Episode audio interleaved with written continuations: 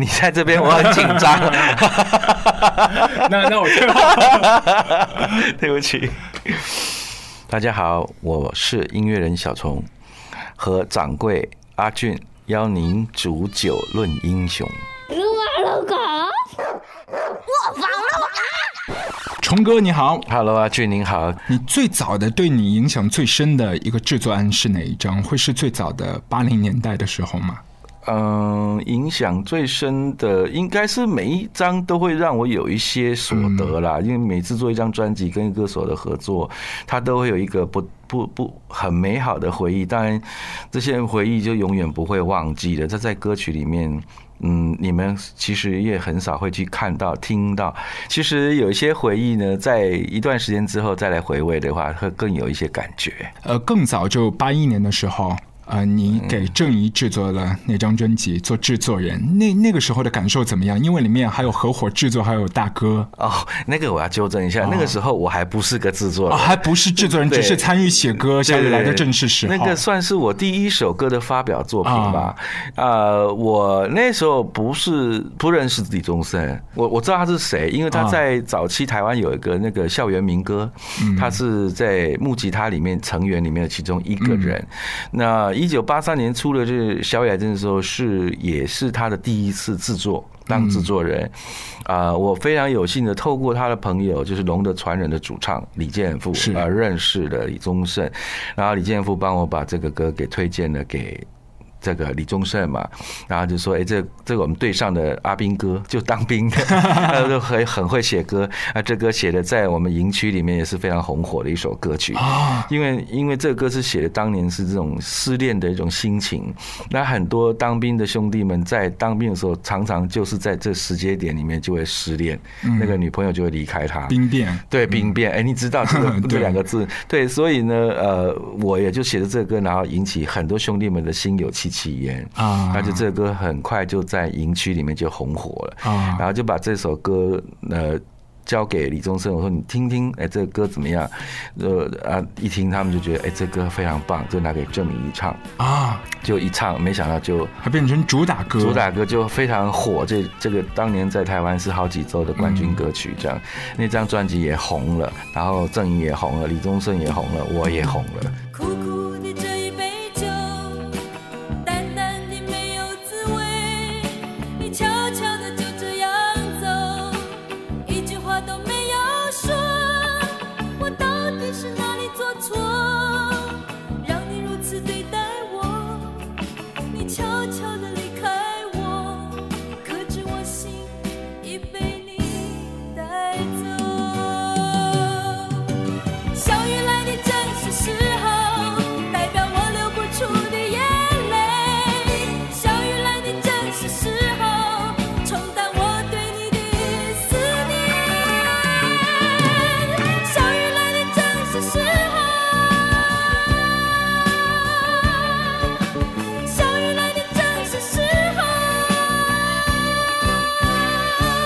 是看到很多的一些歌曲，都会想到很多和你合作过的一些音乐人。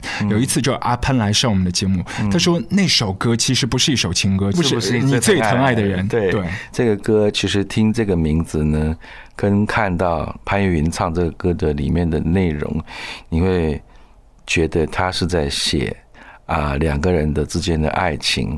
当遇见问题的时候，他会有一些呃。不同的见解，然后可能有一些埋怨，呃，为什么在这个时候你当初这么喜欢我，而现在问你的时候都不说话的呢？呃，其实在这首歌的背后故事里面，它并不是只有写爱情，它还有另外一个角度是亲情。呃，我记得有一个网友呃在微博上面留话，就是当他的父亲过世之后，他握着他的父亲的冰冷的手的时候，他突然间领悟到这首歌其实也是一个至亲的歌。我是不是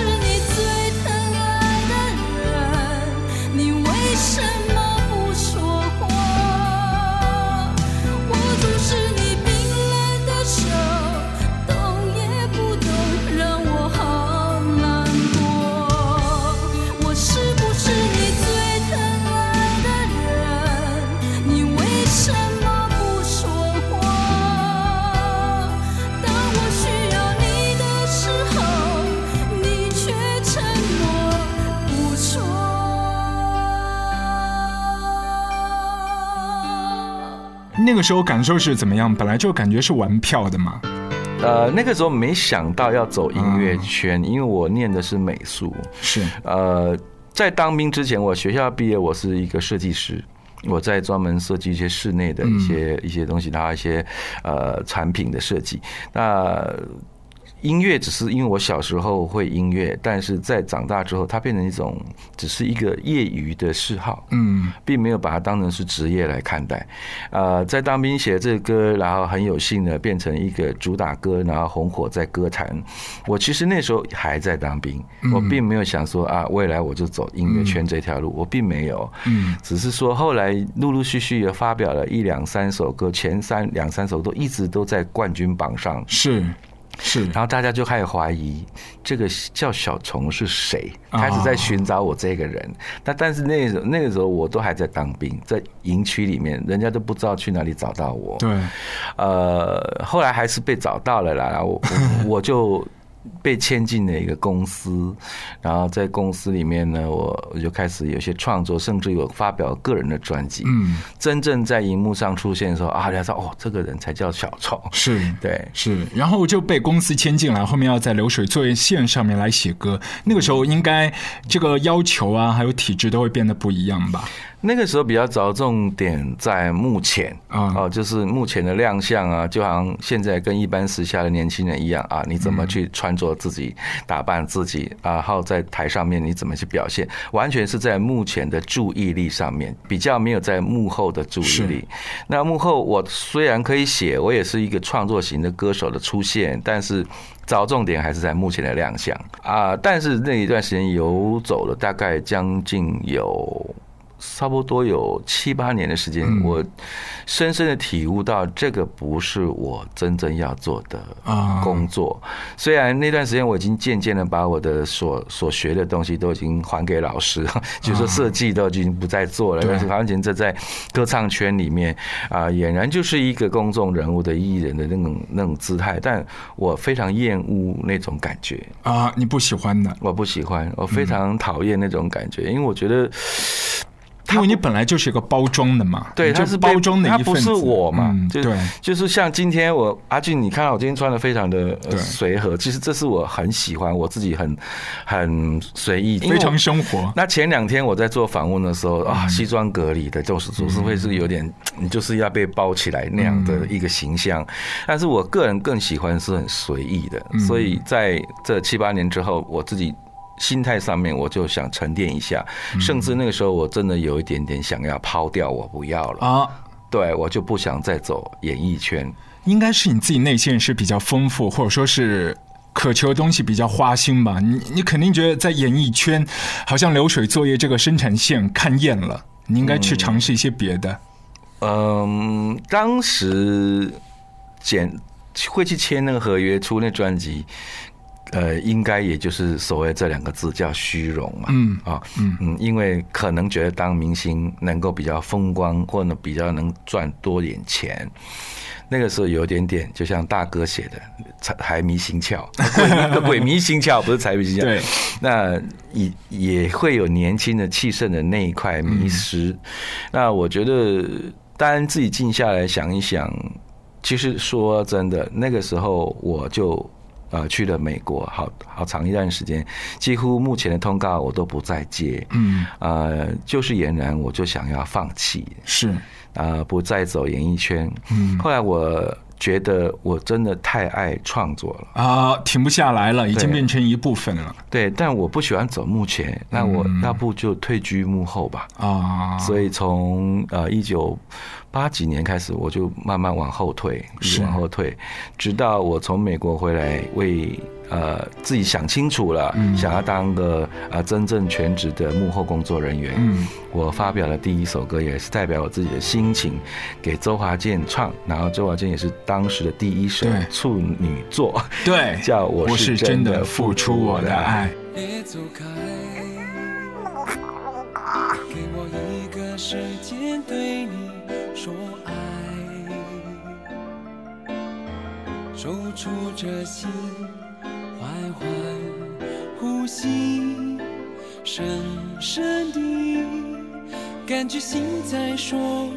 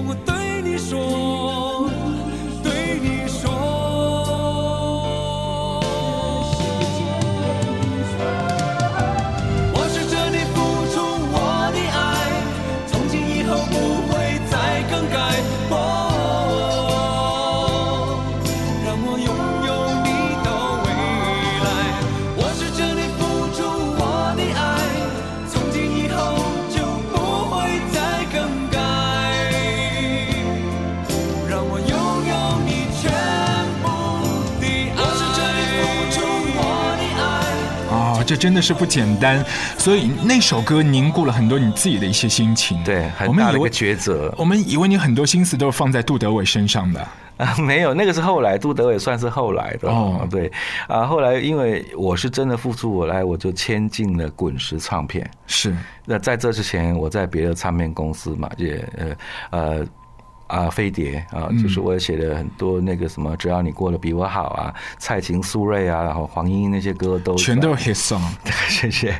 你你你会不会觉得，就是一开始你想放弃，就是因为起步的时候太顺利？嗯，非常感谢这个所有的人的支持。说实在的，呃，就像现在二零一三年我出了这张专辑，这四个字真的也是我内心里面的一种感感谢。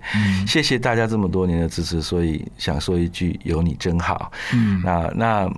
这段时间真的就是老天太厚爱了，其实也就像阿俊你说的，很些很些歌呢就出来就就跑到排行榜，很些歌出来就跑，我也不知道我为什么会这样，我也不懂，但是我很尽心尽力的、很用心的在写每一首歌。对啊我想我比较幸运的是上天看到了。对，以前那个工业体系幕后的很多的一些写手，他们是成规模的，对大家是互相也是在比试的，像一个武林一样的。现在好像 只看得到幕前了，幕后应该变得很弱吧？那个团队。其实我们以前啊，咱们在做音乐的时候是非常的，您说的没有错，就是不能让公司丢脸。嗯啊，这是一种使命啊！出了这张专辑，绝对让让所有公司的员工都能吃饱饭。嗯，啊，这是很重要的一个使命，因为才能够养活公公司嘛。所以公司挣了钱之后，他一样就会有大把的银子让你去玩音乐。所以我们是一个很正常的食物链的状态之下，所以在做音乐都很纯粹。再加上就整个社会气氛呢，它并没有那么的呃五花八门。所以五花八门就是他没有电脑，对他不没有时间，没有什么另外一个世界。对，你要去买一张唱片是要花那个跑路钱的，对可能是踩脚踏车，有可能是坐公交到了唱片行，然后取着它，然后再拆包，再放到 CD 里面对，。有点像这种水果手机哈，就是当它出一款新款的时候，大家要存够钱排队，对那种迹迹象是是一直都在那个时候，你也不会心有旁骛的去被其他的事务所诱导，你就是专心，我好不容易排到了这个队，我买到这个卡带，买到这张 CD，我就在家里面非常专心的，或者很喜爱，又里面又做的非常棒，你就由衷的会接受它，那种心情现在来看是没有的。对对，因为现在就可能你要占有的东西很多，对啊但是里面你听的歌到底有多少未知？对啊，因为已经不是那种物以稀为贵的情况之下，所以现在做音乐呢，我们只能说，我以我现在现阶段来做音乐的话，我会比较心情上是那种，我真的觉得它就是一个很好的作品，我才要接这个活。上一次应该是站在舞台上面唱歌，你有去看有去看啊？真的啊？对，因为那一次你在舞台上面说谢谢梅姑姑把你的那首歌就照顾的很好，嗯。然后你自己也是唱了《亲密爱人》那首歌，对，因为我总觉得这个这个是应该是滚石的一个非常大的 party，、可是因为梅艳芳已经不在嘛，是。张国荣也不在嘛，嗯，所以我我就选择就是帮他唱的这个《亲密爱人》。也有朋友说，那你为什么不帮张国荣唱？你你写给他的《当真就好》啊？我那可能是因为歌手太多，也不不不容许我唱太多歌，我只有唱一首这样。对，像陈淑华也是一个比较好玩的，因为后来像陶喆他们把他是。往你你和杜德伟走的那个方向去尝试的，嗯，对 RMB 一点的，和大哥李宗盛不一样的。可是，在中间有一段时间，你是把他往那个像李丽芬那种中国风的方式去营造的。嗯嗯，因为淑华本身的声音，它其实是有很多中国女人的婉约的部分，而且她长得也就是那么古典美。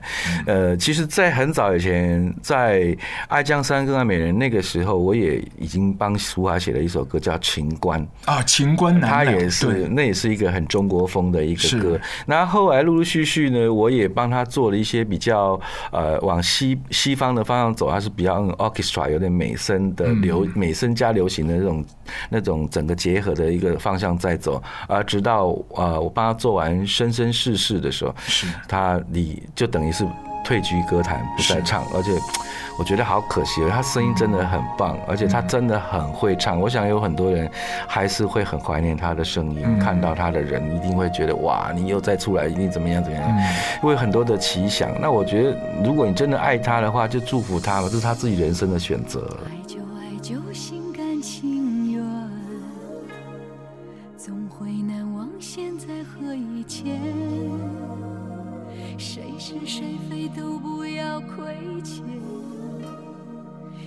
心全意，天天年年，爱就好像昙花一现，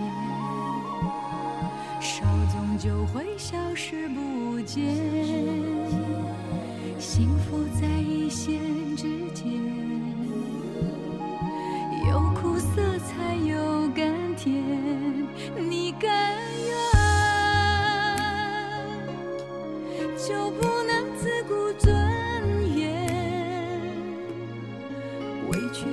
多难免。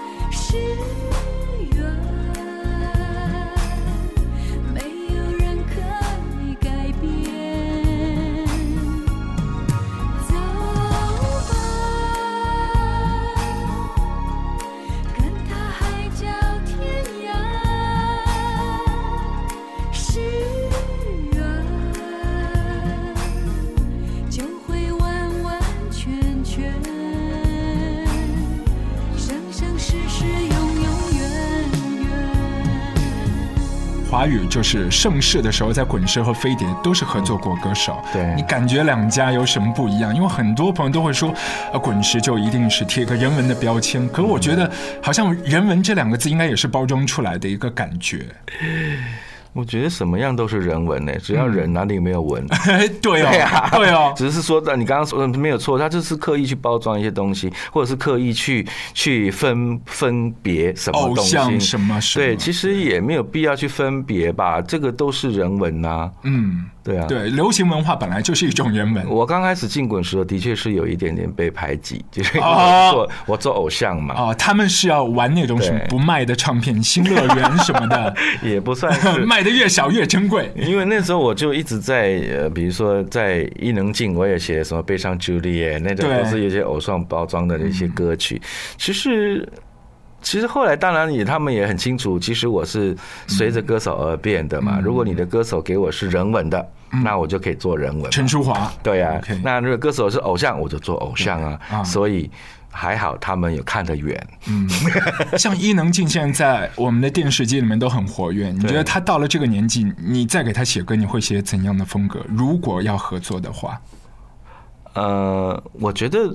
谈什么样的风格都可以啊，都可以，只要他自己的心态愿意让我看见啊，只是他的意愿，他的意愿让我知道，这样我就可以在这个时候再去仔细的研究，光是在空中空谈的话也没有什么用，因为他必须是歌手与制作人之间一个非常有默契的认知之后，才有办法去延伸出来的话题。现在你已经是那种衣食无忧的状态，就是你你把做唱片是当自己完全喜好来决定的，以前是那个工作，就是我我不只是我自己的一个呃 case，而是要照顾到公司里面的同事，对对对对，因为像。这些就对于很多音乐人来说是很拧巴的一件事情，因为自己的喜好偏好和那个卖不卖之间的这个权衡是很难的。对啊，其实以前真的有背负这样的一个一种压力，你会去在意，就是说市场上怎么看这个东西。但是如果明白我的人，我比较不会，因为我其实都是想要给歌手一个非常适当的衣服。做我们说这音乐就好像是帮他量身定做的这样的一个衣服，穿上去时候不会丢脸，而且是非常好看。对，所以那个时候在在做这个在音乐的时候，我们我是站在这种立立场上来做的，所以常常有一些革命性的动作啊，比如说我去做。把一个李丽芬唱 reggae 的一个女歌手做成一个唱中国风的 爱江山更爱对，那完全是跌破大家的眼镜。然后原来就是杜德伟，他可能就是一个港仔，嗯，然后他唱的就是一些啊比较港式的情歌，突然变成 R&B 是。天王，是。那个是一个非常大革命的大转折。所以在滚石，其实我还蛮感谢我的兄弟姐妹给我的包容，当然我的老板也愿意投资我。对。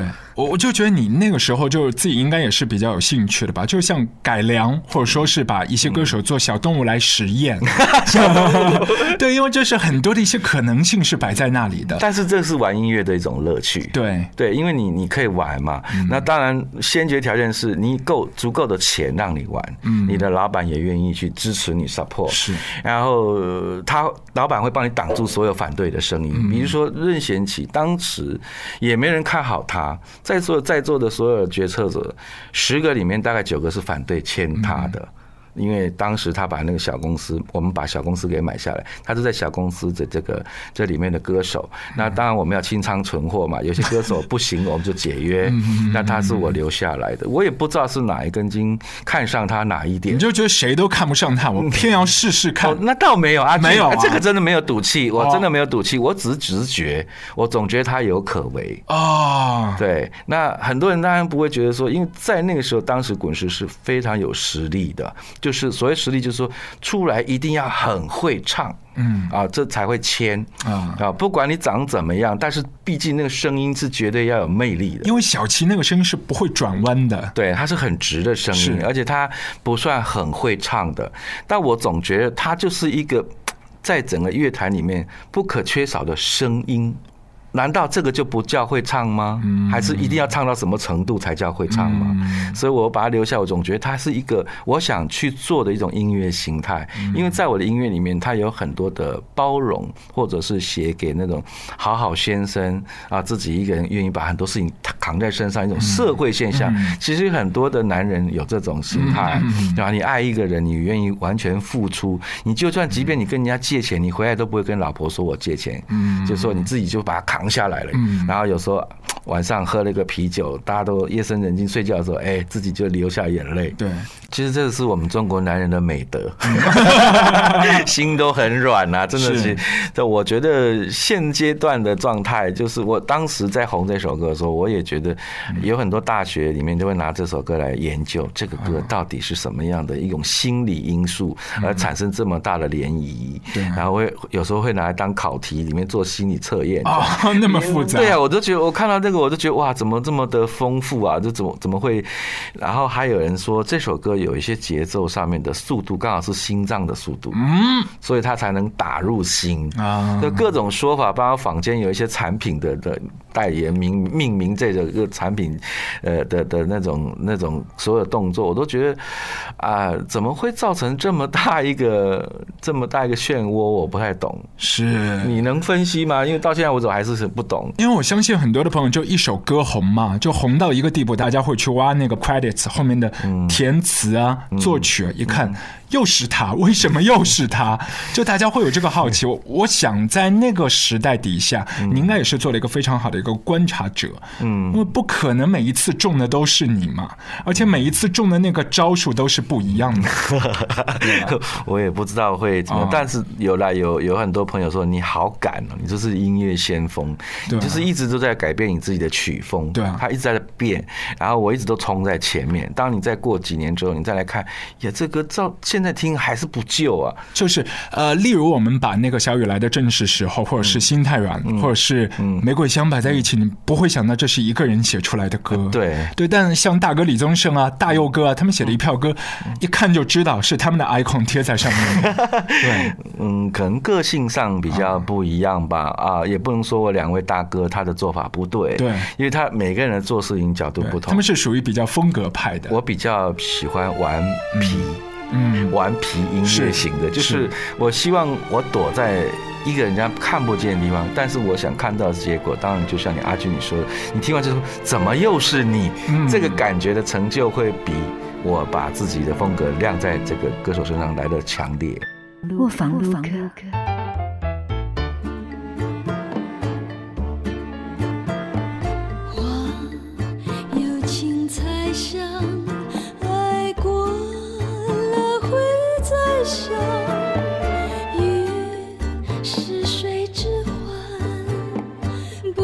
出。谁能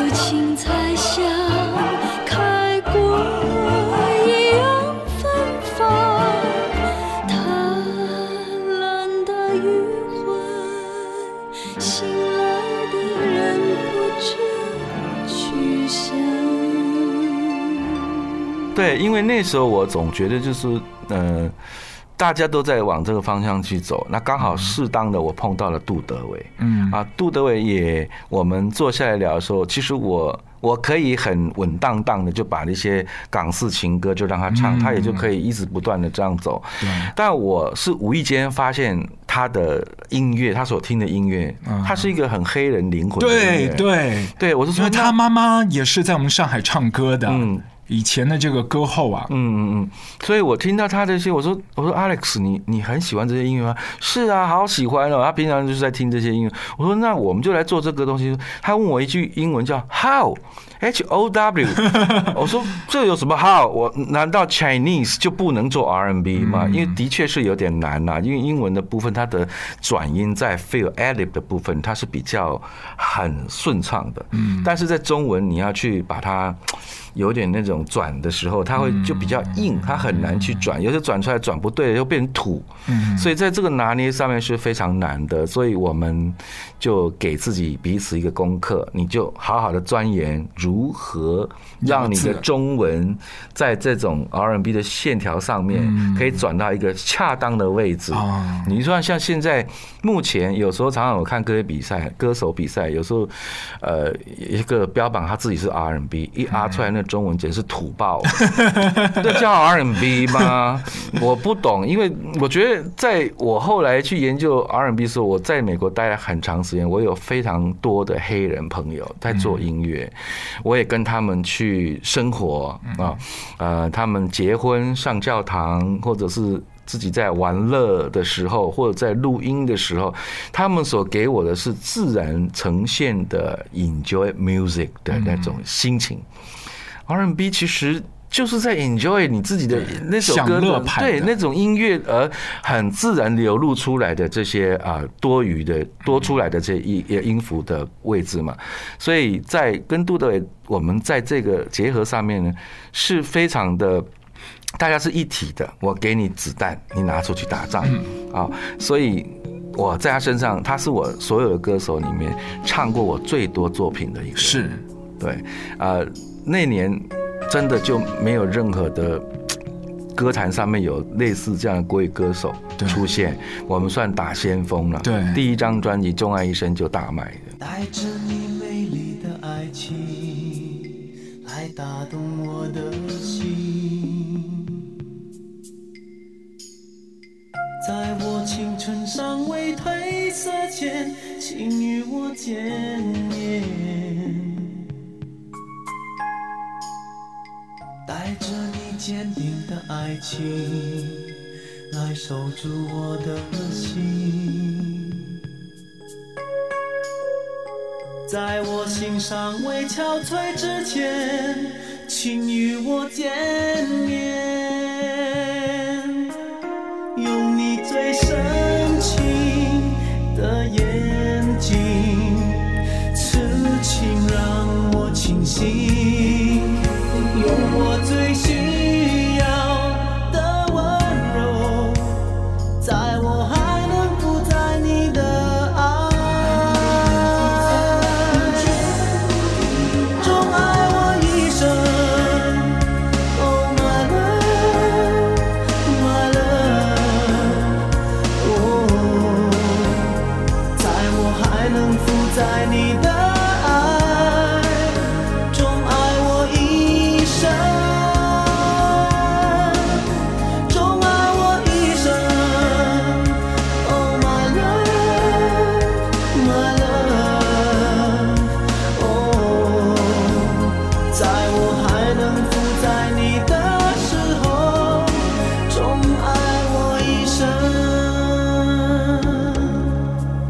专辑《钟爱一生》，包括黄立行啊，他跑到我们上海都说，那一年的暑假，他从美国就回到台湾地区，然后去听很多的一些广播，飘的都是这首歌。他当年好像是广告曲，是喜饼的广告歌嘛，就整个暑假他的记忆就定格在《钟爱一生》这首歌曲上面了。对，因为那张专辑里面，我也我也把我自己非常爱玩的一个一个角度放进去，因为我很喜欢写舞曲。嗯。如果有歌手，我会不断的写舞曲。呃，很多人可能只听到我的很美妙的情歌，但不知道我也很爱玩 hip hop，我也很爱玩 house。所以我我我在杜德伟身上刚好有一个广告歌是让自己快乐，Happy Happy Searching。对，那个歌其实出来之后也蛮震撼，因为很多人都没办法想象那个歌只有一个和弦。哎，那个是很高难度的，不断 loop 一下。对，那后来当然后面又拯救地球啦，不断的有给他又能跳，而且他自己本身又能表演。对，所以我真的蛮感谢杜德伟的，因为。有这么好的歌手，让我把这些作品都有地方可以放着。对，因为杜德伟当时在歌坛，在台湾歌坛是变成有一个名号，就叫台湾的 Michael Jackson。嗯，那当然他的老师就是 Quincy Jones。童哥，对。然后我常常在一些访谈的时候，我就戏谑我自己，我说我不是 Quincy Jones，我是 Quincy 虫子。对啊，我很感谢大家给我们两个这样一个封号，我我。我我我觉得，当然杜德伟的功劳非常非常之大，因为他让整个表演是非常的像样，而且是非常的棒的。呃，他的舞曲几乎是在台湾的低厅啊，比如说一直在放音乐，突然间音乐一停一放，这个歌。所有的人都会到台前，就是在舞池上面一起跳那个舞，而且在每个学校都有个舞会，没有杜德伟的舞曲，人家不来。啊，所以封不起来的，就完全就是那种只要舞曲一出来，就是所以我一直不断的给他舞曲，就好几歌歌都是这样的出来，然后我也一直不断的写，写到他现在跳不动，我就不写了，所以不和他合作是因为他自己跳不动的关系，好像到一个年龄了吧，但。但是我真觉得 Alex，你在我心目中你是不会老的。你看 Michael，当然。呃，杜德伟在他的表演上面，我总觉得就是说，一般歌手会跳会唱是很辛苦的，因为你在台上，如果我们是一个演唱会，你像比如说一般的歌手，他就静静的在那边唱歌，其实他他已经很累了，就静静在那边唱歌都累，嗯，还要边跳边唱，他更累，对对，那更累。那我能明白他为什么会疲倦而想要休息啊。一方面也是就是说年龄到一个位置上面，啊，中国人可能比较。害羞一点点，总觉得我这么老还在就是三四十岁唱十几二十岁的歌的那个心情，怪怪的心情，所以我能理解。但是我还是我还是很希望杜德伟能有一天就是抛掉这些，嗯，抛掉这些顾忌，就像我现在抛掉我这些，都这么老还出专辑，那或许会玩因为玩的更开心一点啊，就比较纯粹了。现在纯粹，抱着纯粹的态度来讲，那么多歌手你都接触过，有没有谁就是你始终都没？没有和他合作过的，有那个想法在的。哎呦，这题问的真好，好多耶，很多 很多，随便随便丢几个名字。其实，在这两三年来，我一直被一个歌手所吸引。这个歌手呢，呃，不是呃中国人啊，他是一个老外，他叫 Angelo Pacelli。哦，非常喜欢他的声音啊！我看过他很多演出了。那我我是。我是觉得哦，这那个他唱到有时候唱到我自己都好想帮他写东西。嗯，那可是当然我们也不够资格啦。或许哪一天，但可能遥遥无期也不一定。但一直有这样的一个想法，嗯，也不算遗憾，因为我还没死，他也还没死，所以不算遗憾。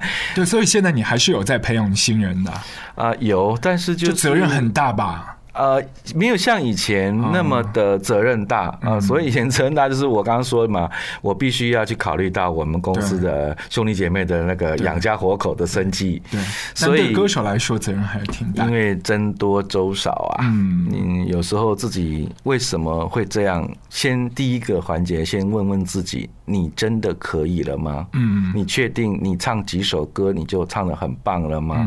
或者是你真的把自己给养到一个人家会喜欢？你了吗？先问自己，这是第一。如果当第一题你都过不了的时候，你就知道那是你不足，对吧？当然，如果第一题你都真的过了，你没有任何的呃人跟你说你不足，你都觉得被肯定过，那剩下第二题就是上天还没给你机会。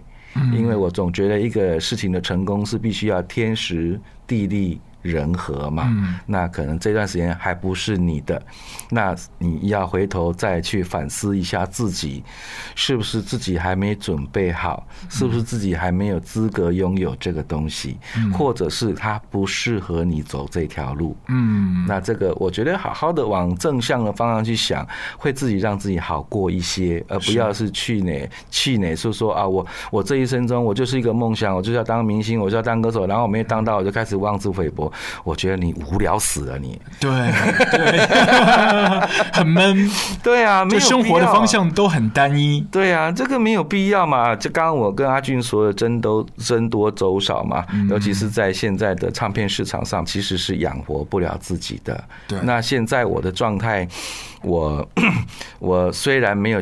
没有像国外的这个音乐人可以赚很多的钱，因为版税几乎都等于零嘛，啊，所以我也帮不了太多的孩子。以前我有公司，公司老板愿意支赞我一些钱去做音乐，那现在公司也被你们玩到变得很小一个公司，就被你玩成这样对。不是我，这是消费者也不愿掏钱，是对，然后你们都买盗版，然后当然他就已经不能活了。那我也不想给公司造成负负担，那我自己就出来做自己嘛。是。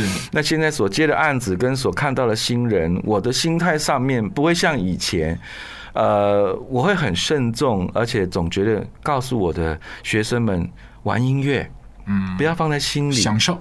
对，这是咱自己家门的事情啊。比如说我们我们有这样一个社会现象，那是我们自己家门的事情。你在这个家里面的一份子，你在玩音乐，把这音乐玩的纯粹一点，你不要去在乎这些名与利。是。